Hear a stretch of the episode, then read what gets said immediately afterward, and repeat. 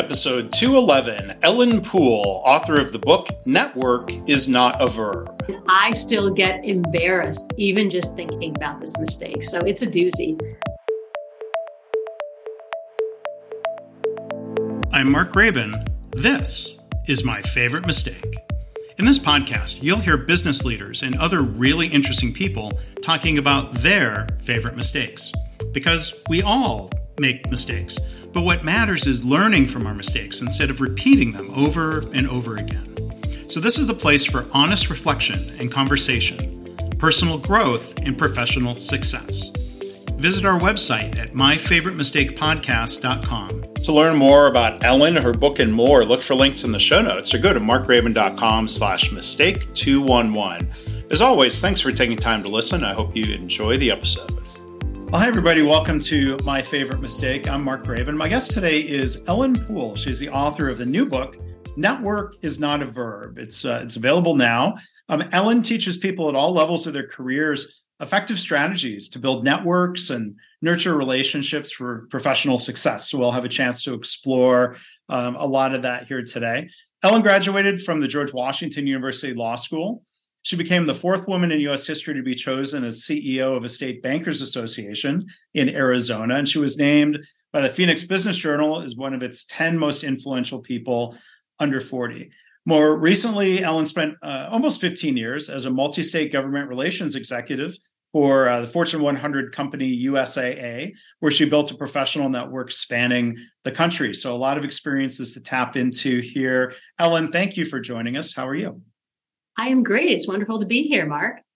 I'm glad you could uh, join us. Congratulations again on the book. And I, I, will just comment before asking about favorite mistakes. My gosh, March in Phoenix, March in Arizona. I'm jealous of your weather. I'm sure it's beautiful.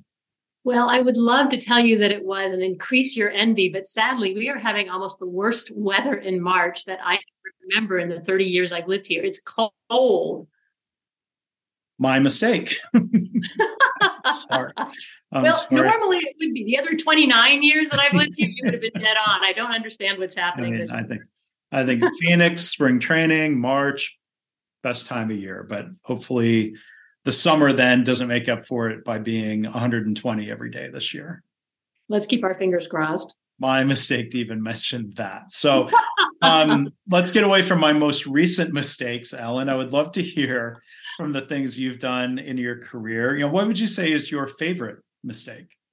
Well, it's funny, Mark, because in preparing for this podcast, I was thinking about it and I still get embarrassed even just thinking about this mistake. So it's a doozy.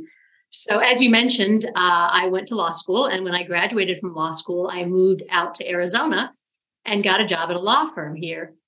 And it was great firm, great people but I ended up doing the kind of law I wasn't really interested in. And for reasons that are too long to go into right now, there was no opportunity to change.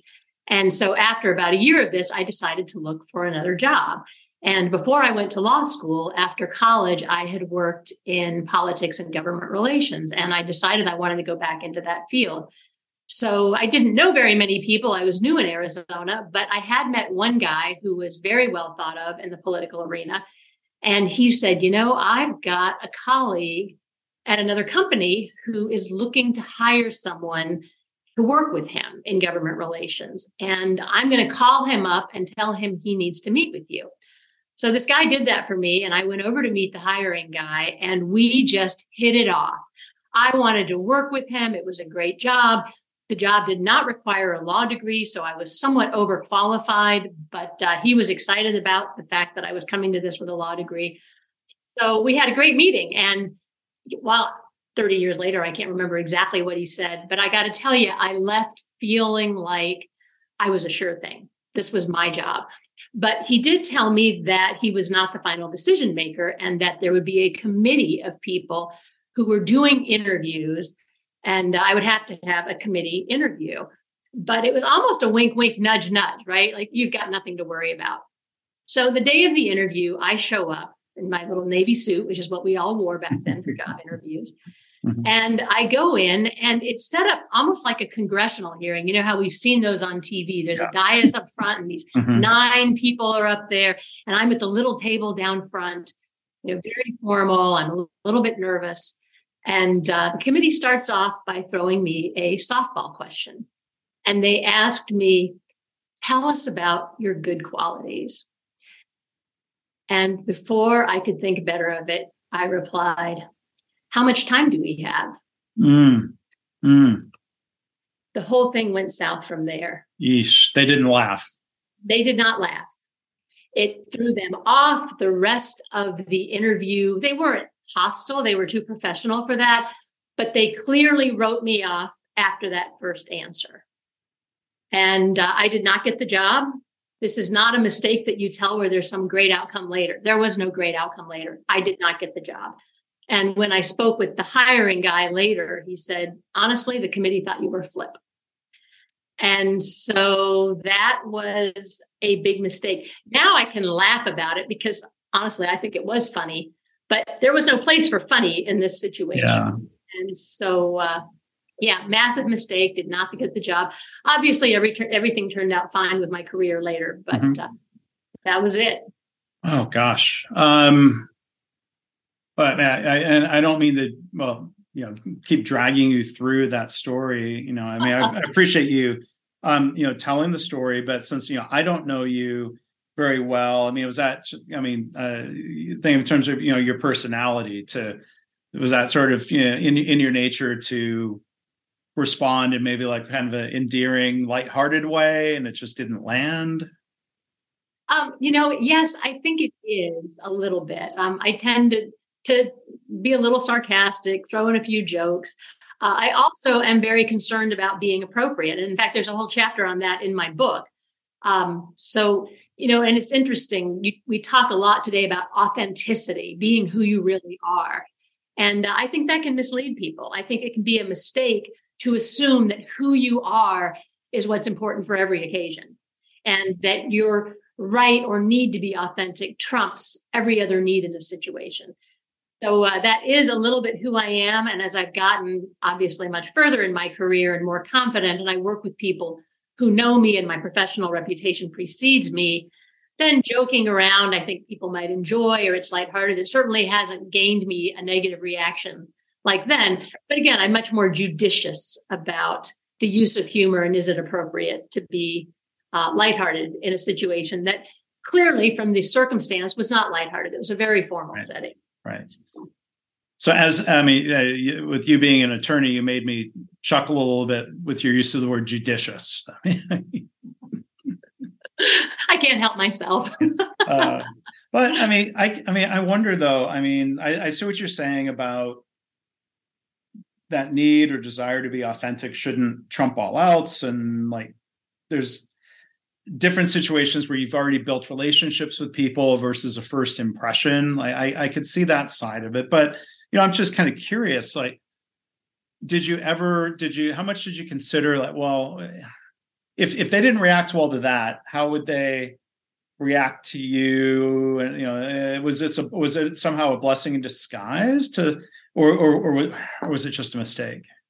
Oh, it was just a mistake. I got yeah. to know a lot of those people later because I did go to work in the government relations field in Arizona, uh, and in fact became very successful, um, possibly more successful than I would have been had that been my first job in the field. But maybe not. You know, one doesn't know, and I don't want to rationalize. But no, humor would be perfectly fine. I think the bigger problem, you know, and I've listened to a number of your podcasts, and I know a huge part of what you talk about is what did you learn from the mistake? And, you know, obviously the first takeaway that I think we can all believe in is don't be a smartass in job interviews. But, but the, the bigger, I don't even want to say lesson. I feel like it was an illustration of what people often do. And, you know, I talked about authenticity a moment ago. But I think a bigger element is empathy. And I think in professional situations, people generally think only about themselves. What do I want from this situation? What do I need from this situation? What's good for me? What's good for my career? How do I get to go home at five? How do I get to do work I want? Without ever thinking about what other people need from the situation, the empathy for understanding where the other person or other people are coming from when you interact with them professionally. And it's so interesting because mostly people aren't jerks, right? They think about what their friends want. Nobody hangs out with a friend and insists on having it their way and doing what they want all the time. And yet somehow we get into these professional situations where all of a sudden we've now programmed ourselves or we are programmed to think only about our own needs.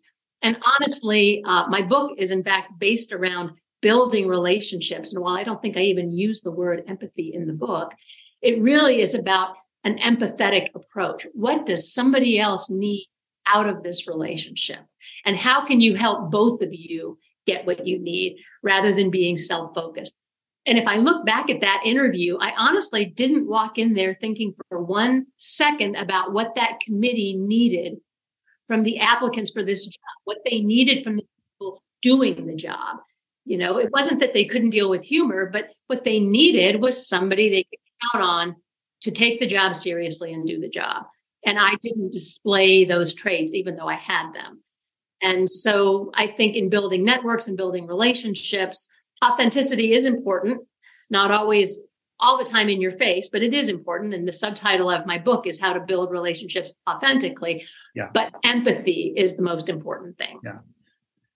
And, and that's that's a great point, Ellen. And thank you for sharing. You you you read my mind, or you know, I was going to ask about the lessons learned question. I appreciate you you know kind of walking us through that and what you said there i mean I, another way of framing maybe in a situation like that some people would use the phrase let's say customer focus if that interview panel was your customer like you were saying think through what what i mean i think this is a general business situation of thinking like well you know here, here's what the customer needs versus here's what i want to do um, if that's aligned great but it's often just not not aligned and um, so yeah, I mean, I I don't know if you've run across.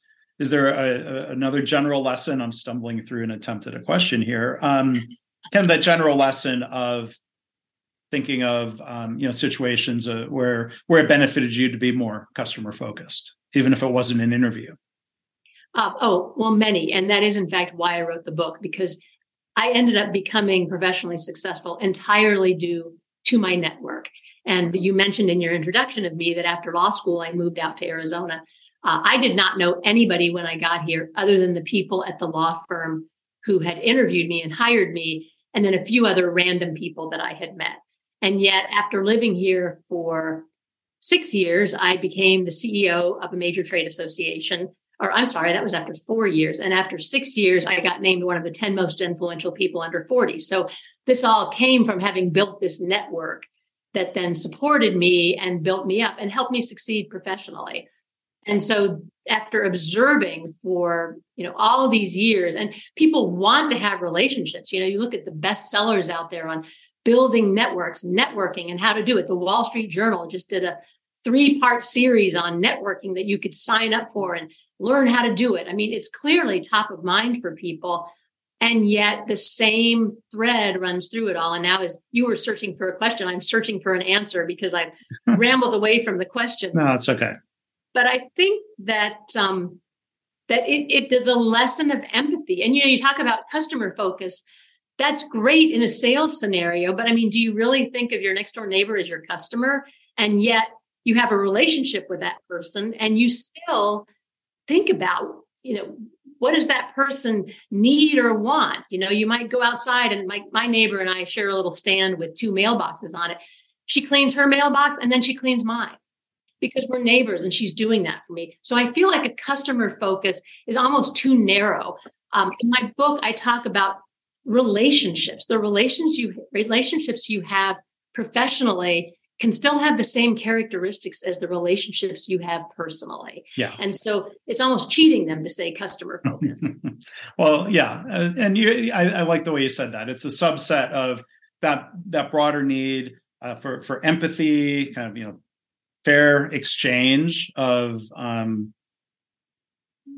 help and benefit in a networking um, exchange. So I, want to come right back to that. We'll talk more about uh, the book. But uh, this is last final follow up question though, just because I'm curious. You mentioned you know from that interview running into people in professional or even social settings. Did anyone ever bring that up with you of like remember the time? No, no one did. And I will tell you that although I ran into those people, and I especially the guy who I had first met with, who I would have been working with had I gotten that job. And he was never especially warm to me.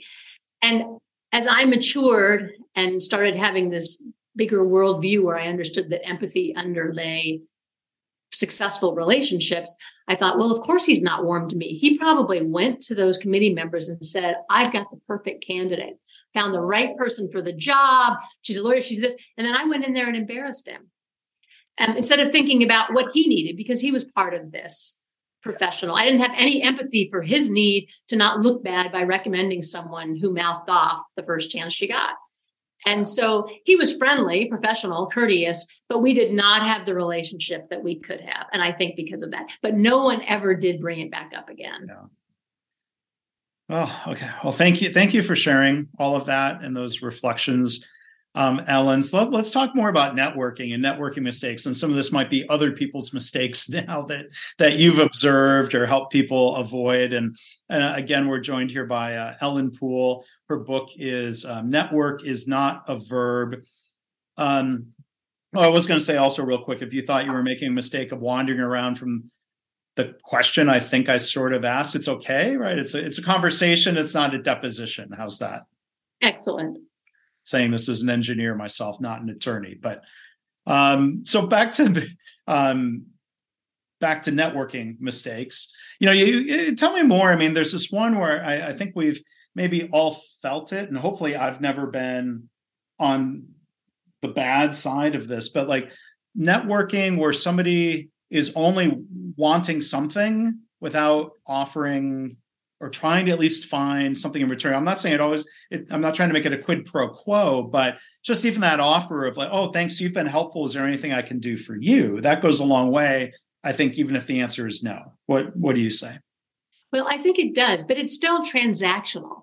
Um, you know, mm-hmm. and it's sort of I, I, always analogize back to friendships. Um, you know, hopefully you and your best friend, if you go out to lunch a couple times and you buy the third time, you're not sitting there going, he better buy this time you know, we don't tend to think in terms of give and get in our personal relationships. Although sometimes if somebody takes, takes, takes, you may say, I don't want to have a personal relationship with that person anymore. So it's not that we're completely unconscious of it, but it's like you said, it's definitely not a quid pro quo.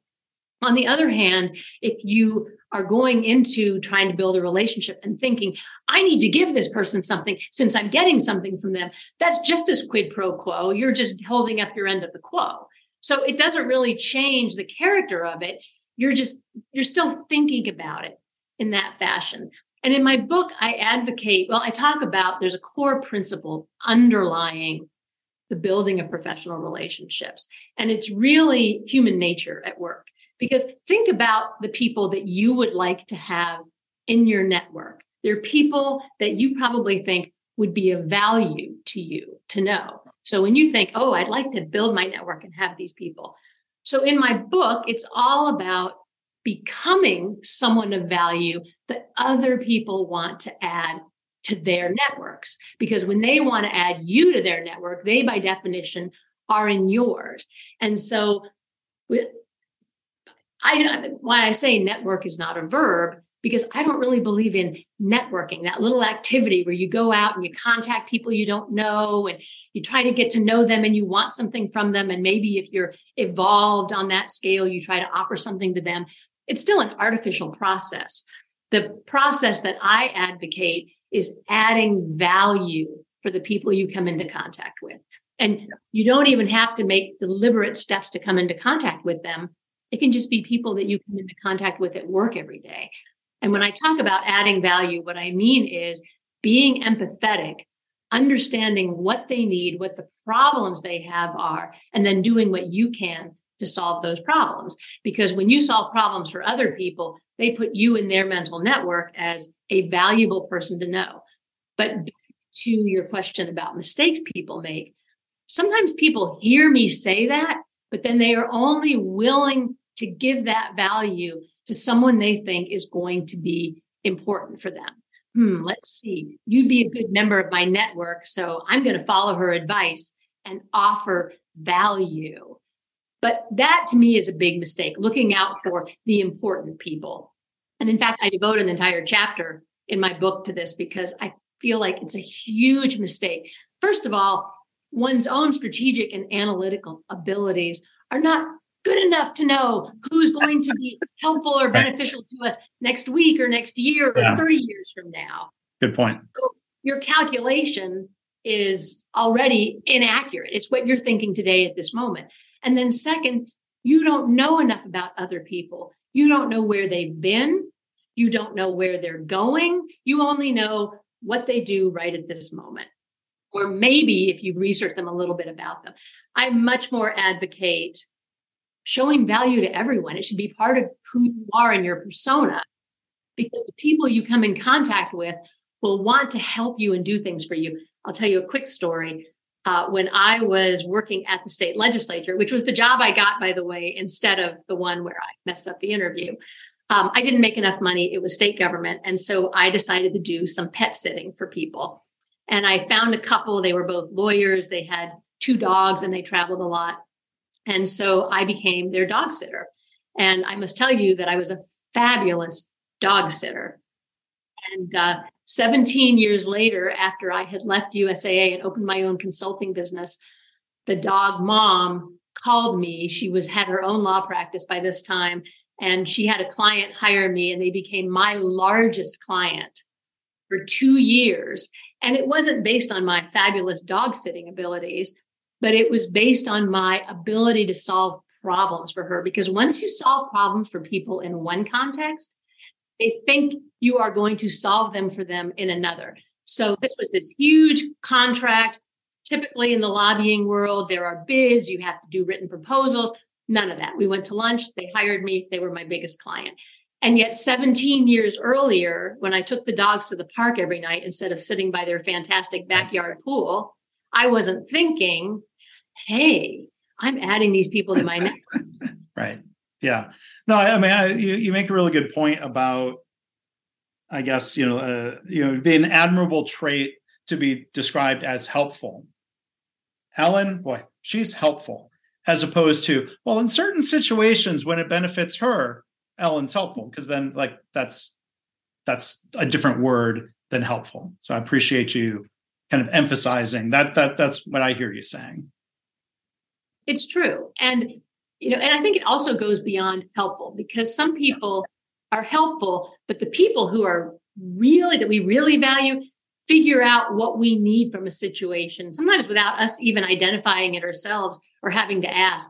I had a uh, home contractor that I hired. I bought a house that was built in the 70s and it had popcorn ceilings. I don't know if you know what those are. Yeah, yeah, yeah, yeah. Oh, hideous, right? Yeah. So hired this guy to come into my house. He came highly recommended, come into my house and spend three days taking down the popcorn ceilings. And I went on a business trip while he did it. It's messy, ugly work. And I got back from the business trip and I was walking him to the front door, did a great job, wrote the check. And we were standing at my front door and I look up and there's the light fixture. And I said, Doggone it. I wish I had asked you to leave that down so I could clean it before it went back up there. And he said, I thought you'd want that, so I cleaned it before I put it back. Yeah, you cannot have his name and number. Yeah. right. But this is a person who anticipated this problem, even though it wasn't technically in his job description. I certainly didn't say to him, you know, it'd be really nice if you would do this. I think the greatest value is added by people who solve your problems before you almost realize you have them. Yeah, right. It requires thought right? It, re- it, it literally requires empathy because you have to put yourself into the person's shoes. What would I want if I were if I were hiring someone to take right. the popcorn off their ceiling? Yeah, yeah. Well, I was gonna you, you've alluded to it. I was going to ask you about the book title. Network is not a verb. There's there's an implied mistake I think being alluded to, and I think you've touched on it that you know think about networking as a verb. I'm going to go network. Um, it, is is is is part of the point that uh, we should think of a network, our network, as a noun and focus on it that way? Yes, exactly, perfectly. Because I feel like networking, the activities that we have come to think of that are encompassed by that phrase, is an artificial activity. Mm-hmm. You know, did you say, I'm going to go make friends today? Yeah. And then go to some reception or get on LinkedIn and say, Will you be my friend? and my professional relationships are all people that I also think of as friends. Now, they may not be my closest friends. None of them is going to be the godchild of my parent or to my child, a godparent to my child. But they're still people that I have a relationship with. And I feel like the activities that we think of as networking, they can be very useful professionally, but they're really sales. And if you're looking for a job, it's sales of yourself. You call people up, you get connections, you call them, and it's really just trying to sell your product. And some people might want to buy it if they are in need of your particular product at that time, or they know someone who might need it. The better they think your product is, the more people they may help, you know, find out if they want to buy it. Yeah. At the end of the day, if for most people, if they do networking and they get a job two years later, are they even in touch with the people they met mm-hmm. through that process? It was a sales process. It wasn't a relationship building process. Right. So you led directly into what I was going to ask next. And you mentioned artificial activity. I was going to ask about LinkedIn. And I, and I think they describe themselves as a networking site, or some people describe it that way. Um, a lot of times, like you said, it, it feels like a sales platform. But do, do you have any advice for making the best use of LinkedIn in terms of your network? Well, there, I think that LinkedIn is very useful for a real network in one way. Um, so I'll back up again and say something that I think is a mistake that is advocated for by networking experts all the time, including in that Wall Street Journal series I told you about. And I love the Wall Street Journal, um, but I felt they were so misguided in this series uh, the idea that once you have people in your network, you're supposed to regularly keep in touch with them somehow. And you're supposed to categorize the people and then identify a timeline on which you will keep in touch quarterly or monthly or weekly. But again, empathetically, do you really want to hear from all these people you don't on a regular basis? Because what do you have to do then? You have to respond. You have to say something. If they want to have coffee, I mean, I bet you don't have enough time to do the things you already have to do. Sure. And so, and if you're on the receiving end, and quote unquote important person that everybody wants to meet, you've got a number of people who are diligently following this networking rule and trying to set up copy with you so they can check off, I did my name. right. What they need. Right. It's exactly. It's back to what they need without thinking about what is the impact on you of yet another email or yet another coffee date? How many half hours in life do we have? So, but to your question about LinkedIn, while I don't feel that it's important to regularly keep up with people in your network, because the reality is you have added value for them. That's why you're in their network. That's why they're in yours. I haven't used the guy who did my ceiling in five years. He's still valuable to me. If I needed help, he doesn't have to email me to make sure I'll hire him. Um, so the important thing, though, is that your network members know what you're doing in the time that you're not in contact.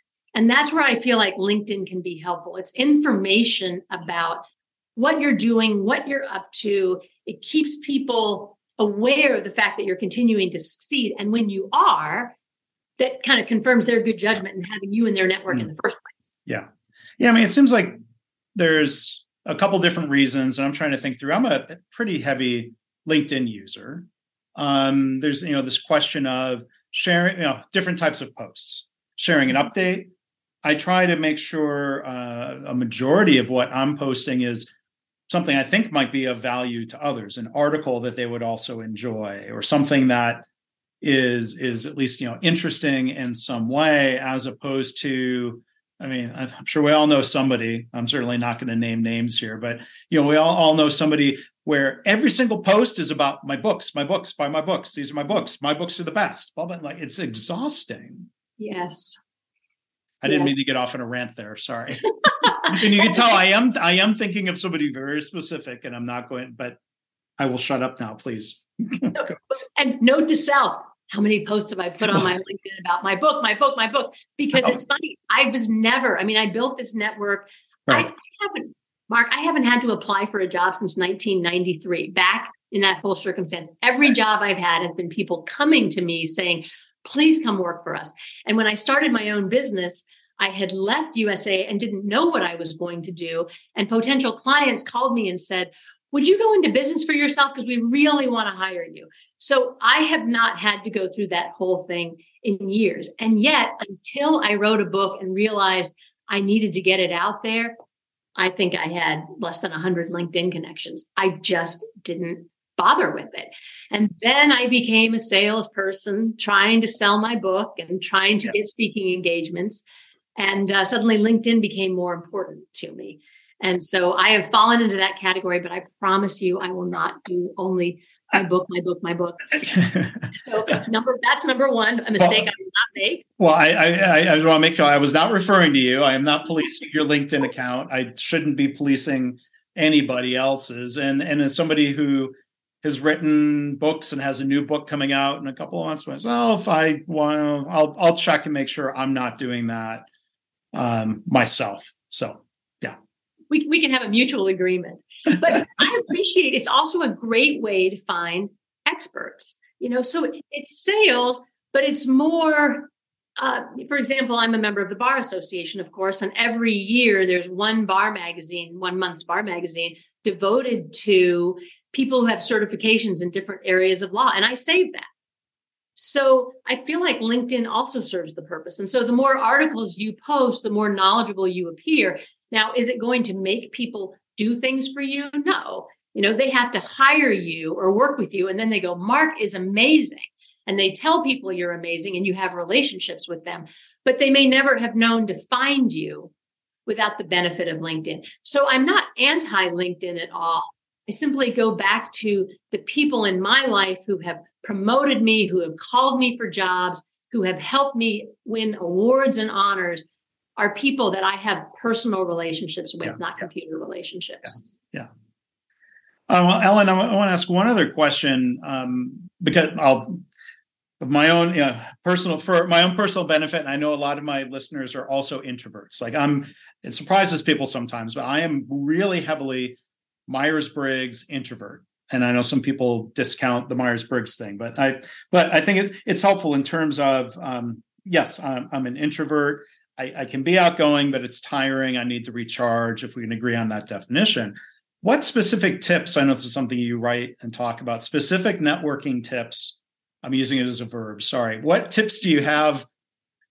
What tips do you have for an introvert about building and maintaining a network? Well, too, and I'm so glad you said that because I am too. And people don't believe it because I seem outgoing and I've had a career where I have to talk to people I don't know constantly, but it's exhausting. Mm-hmm. So I'm with you. I have to lie down uh, after a workday because it's so exhausting to be that outgoing. Uh, and I don't know if you've read the book Quiet by Susan Cain, where she talks about the definition of introverts versus extroverts. And it's basically what you just said, which is do you gain energy from talking to people or do you lose energy? And it sounds like you and I both lose energy. But no, I'm not saying this conversation is exhausting. I hope it's not for you.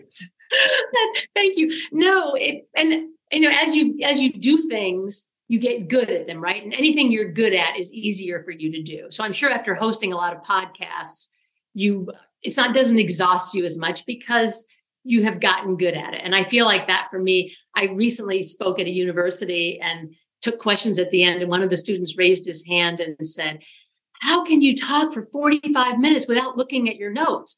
And I said, Practice. That is literally the only thing. So anything you do a lot, you get good at. So no, I won't take that personally. Um, I think the two biggest things for introverts, my two biggest tips are more what they don't have to do rather than what they should do. Introverts, you do not have to ever call up another person you don't know and have coffee with them. You don't ever have to send another message on LinkedIn to somebody that you're going to have to talk to. You don't have to do any of that stuff. You can just go to work and do your job.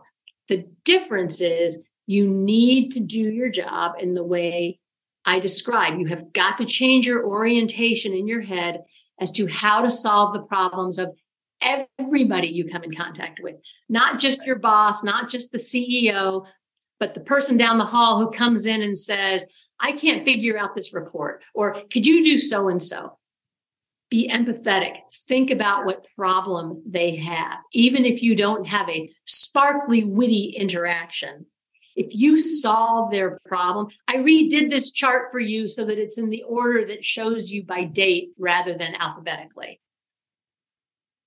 They will want you in their network. You are a can do kind of person, and you haven't had to have sparkling conversation.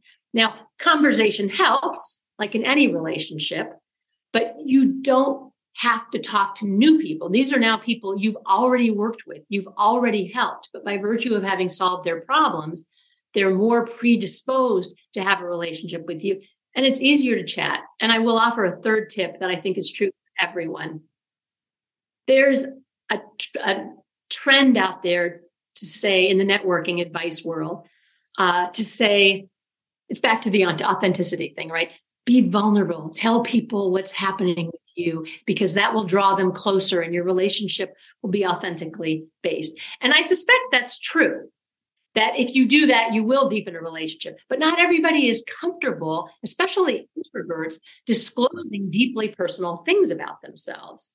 Um, and some people may have had the experience of doing so and then having people question their ability to get their work done with all this horrible stuff going on in the background in their lives. But the topics that I advocate for workplace conversation are around your interests and hobbies because you are stepping away from work. You are talking about things about yourself, but often they're not deeply personal. You love to go skiing. You fly around the country to see Cheap Trick in concert everywhere they play. You grow prize winning orchids. And the beauty of that is people tend to remember that stuff. So the next time they see you, they say, How are the orchids? Or did you go to the Cheap Trick concert in Las Vegas? I thought of you.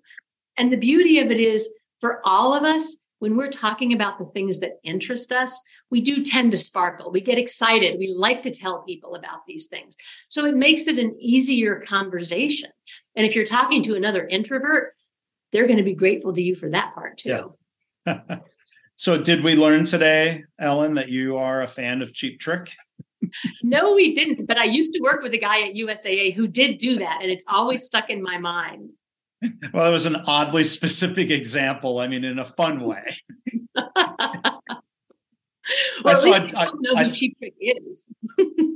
Uh, I'm sorry. I, I, said at least we both know who Cheap Trick is. Yeah, yeah. I mean, I saw at least the current incarnation of Journey in Las Vegas probably about eight years ago, and that was that was a good time. So maybe follow them around some more. But um, our guest today has been um, Ellen Poole. Um, her book again is not work. Ah, network is not a verb. Um, I don't know why I tried to turn that into not work. Um, network is not a verb, and um, you can find it at networkisnotaverb.com. And Ellen is kindly providing a discount code for my audience if you want to order her book directly from her website. That code is Mark Graban, my name, just all um, spelled out. So, Ellen, thank you. Thank you for offering that. We'll uh, make sure that's in the show notes and I won't mistype it the way I was missaying it here. But um, Ellen Poole, thank you so much. This was uh, a lot of fun. Thank you for sharing, you know, so much with us. And um, I, I think it's going to help your network. I know it's helped the audience today. Thank you so much, Mark. It was a pleasure to be here. Thanks again to Ellen for being our guest today. To learn more about her and her book, a link to her website and social media pages and more, look for links in the show notes or go to markgraban.com slash mistake 211. As always, I want to thank you for listening. I hope this podcast inspires you to reflect on your own mistakes, how you can learn from them or turn them into a positive. I've had listeners tell me they started being more open and honest about mistakes in their work. And they're trying to create a workplace culture where it's safe to speak up about problems because that leads to more improvement and better business results. If you have feedback or a story to share, you can email me, myfavoritemistakepodcast at gmail.com. And again, our website is myfavoritemistakepodcast.com.